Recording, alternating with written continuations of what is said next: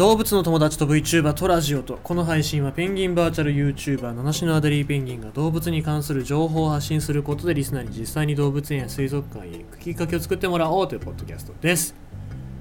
あの明日は1月の7日これ七草がゆかなんか食う日だよね。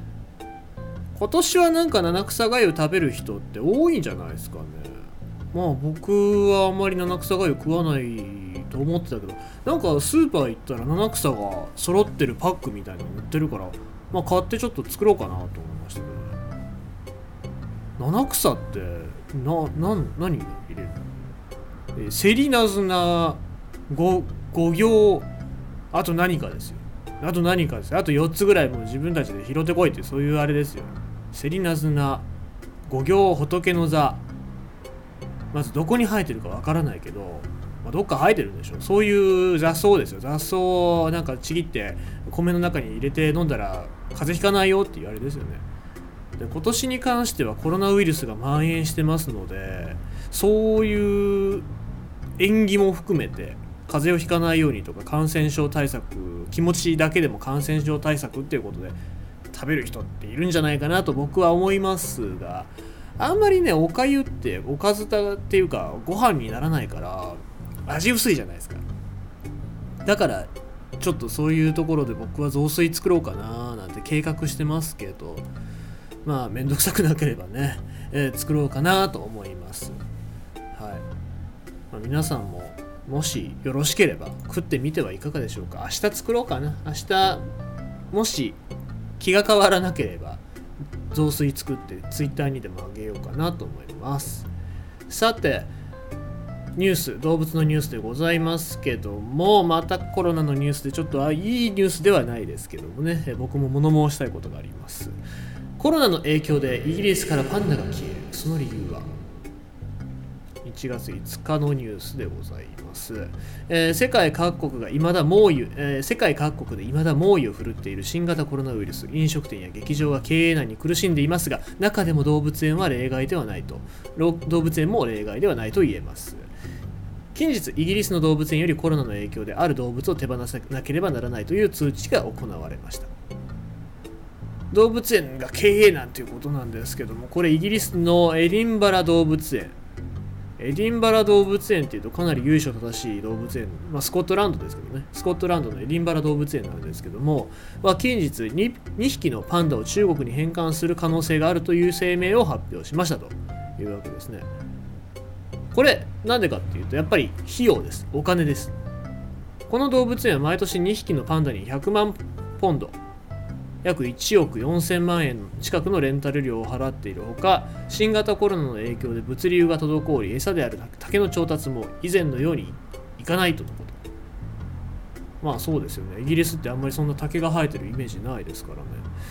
動物園側はレンタル期間の10年間の契約が間もなく終了するためこれを機に現在のパンダを返還。新しい契約には応じない予定だと話しています。ということですね。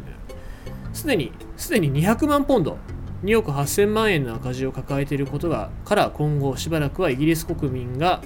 パンダを目にすることはないだろうとも報じられましたと。まあ仕方がないと思いますけどね。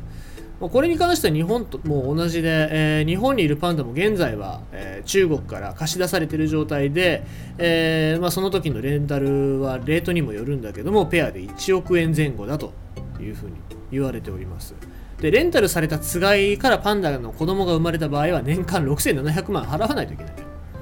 生まれたらねでもし契約期間中に死んでしまった場合は5600万円払わないといけないっていうね、まあ、そういうこともあるわけですで名前を付ける際も中国の同意が実は必要なので、えー、そうそう簡単になんか東京都知事がね、あの、可愛いですね、みたいな感じで付けられるわけではないです。はい、中国の同意が必要だというので、案外めんどくさい生き物なんです。で、決して安いというわけにはいかない料金なの。で、今後新型コロナウイルスの影響でさらに経済が低迷した場合で動物園に人が入ってこなかった場合ですね。イギリスのようにもう払えませんと手放さざるを得ない国が増えてくるかもしれません。まあ今世界中にパンダはいっぱいいますよ。ロシアだったりとかあ日本もそうですけども韓国だったりとか、えー、まあ、他にもいろいろな国から中国からパンダを借りてる状況で繁殖を進めてるわけなんですけども、まあ、一部ではパンダ外交なんかね言われたりしますけどそういう意味でもお金がかかるパンダを手放す動物園っていうのは増えてくるんじゃないかなと思います。実際神戸動物神戸じゃないや。えっ、ー、と神戸の王子動物園のあれはタンタンですよね。タンタンはもう高齢っていうこともありますし帰っちゃう、まあ、王子動物園も払えないよっていうことで帰っちゃうっていうのとあとは上野のシャンシャンですよね。両方とも美味しそうな名前なんですけどシャンシャンも繁殖のために帰らないといけないっていうのとまあ費用もねかかりますから。帰らないといけないというところもありますけども日本の動物園事情でいうとパンダの飼育がしっかりできてるのはやっぱアドベンチャーワールドぐらいなもんなんですよ。で上野動物園はもしてるじゃんとか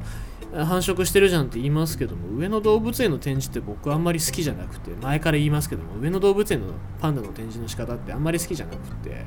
どうもねやっぱそのじっくりとパンダを観察できるような環境ではないんですよ。まあ、飼育展示場も新しく変わるのでそこら辺は大丈夫になるとは思うんですけども僕が見た時はもう何何十分待ちとか下手したら90分待ち120分待ちとかねあってそれで待って見れるかと思いきやこう列になってぞろぞろこう回ってって、まあ、今でいう密ですよ。密の状態でぞろぞろ回ってはい止まらないでくださいって飼育員じゃないやあの警備員さんに言われながらあさっと見たらパンダは背中向けて寝てるってそういう状況の中1時間20分待ったのにそれでも見られないっていうのがパンダの状態ですのでそれだったら僕飼育しない方がいいんじゃないかなと思うんですよね。しかも今さっき言ったようにお金が2億円近くかかるわけですよ。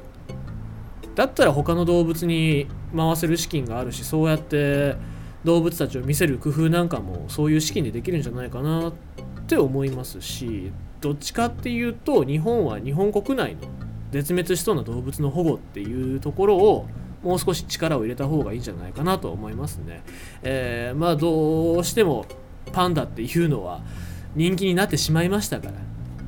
まあ、フィーバーというかもうメディアが作っちゃったところもあるんだと思いますけどもパンダですね。パンダの力って強いですから僕も白黒の動物としましてはずっとライバル視してますけども。どうもねパンダのパワーバランスっていうのが強すぎますね。人気度的に言うと。ちょっとこの辺で一旦冷静になってパンダっていう動物をもう今一度見直さなきゃいけない時期なんじゃないかなと。僕は逆にいい機会じゃないかなと僕は思いますね。はいまあ、あのパンダファンの皆さんが聞いてたらごめんなさいなんですけども僕はそういう意見ですね、はい。まあ、しかし繁殖なんかはしっかりしてほしいですし、えー、中国の中でもどんどん本当は野生のパンダっていうのが増えていくべきじゃないかなと僕は思いますので、えー、まあ、皆様いろいろな意見ございますでしょうけどもはい。まあ見れるうちはパンダ見に行ってあげた方がいいじゃないかなとは思います。さあということでございまして今日のニュースが、えー、パンダの、えー、コロナの影響で世界中からパンダが消える可能性というニュースでございました。